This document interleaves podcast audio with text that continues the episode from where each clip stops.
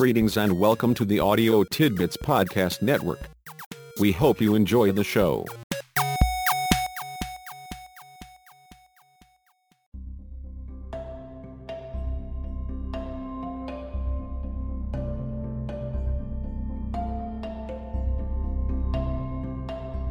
I am sometimes tempted to gripe and complain because I am frustrated or someone does something that truly annoys me.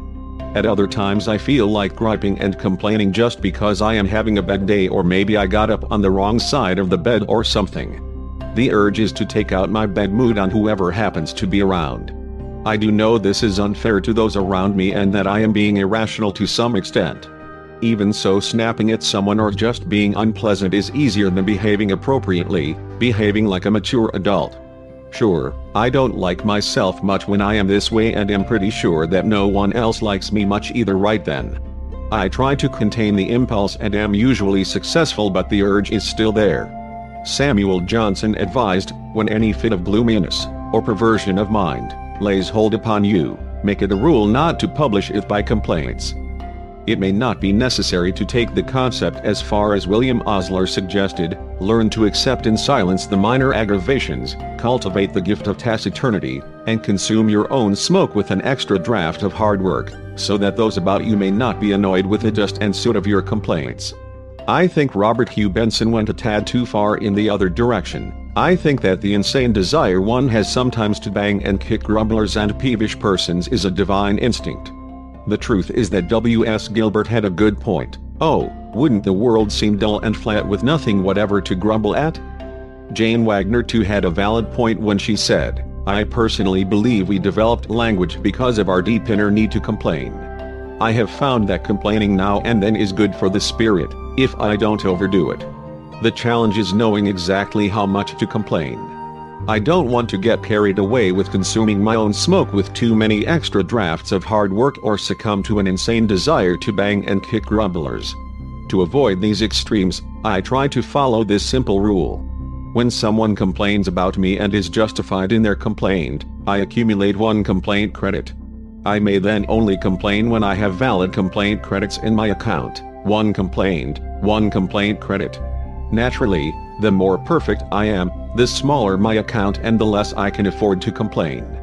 Yes, it does have something to do with glass houses and not throwing stones along with pots not calling kettles black.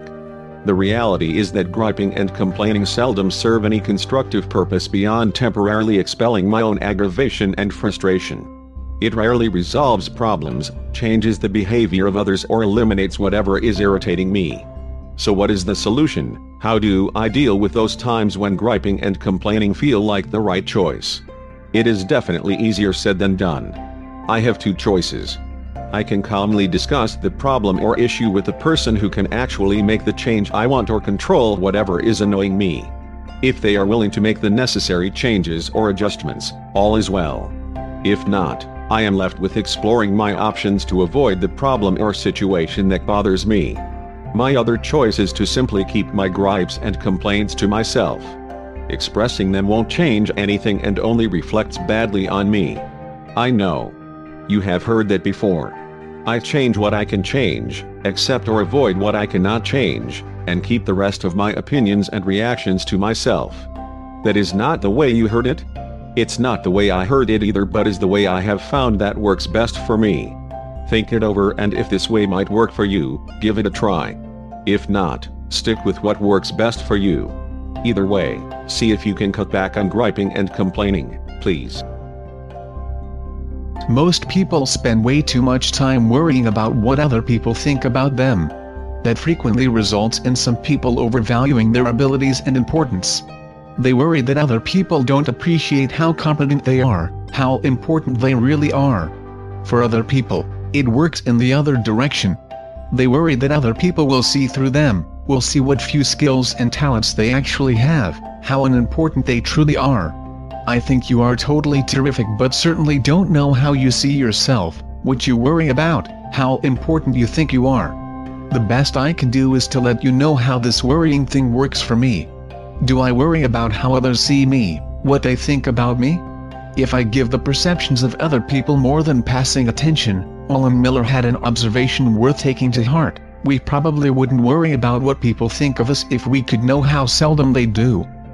Be that as it may, Mignon McLaughlin knew how to deal with any low opinions that come my way. Life marks us all down, so it's just as well that we start out by overpricing ourselves.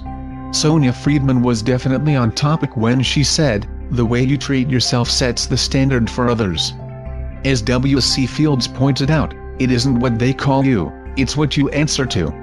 The famous Anon agreed, if you really put a small value upon yourself, rest assured that the world will not raise your price.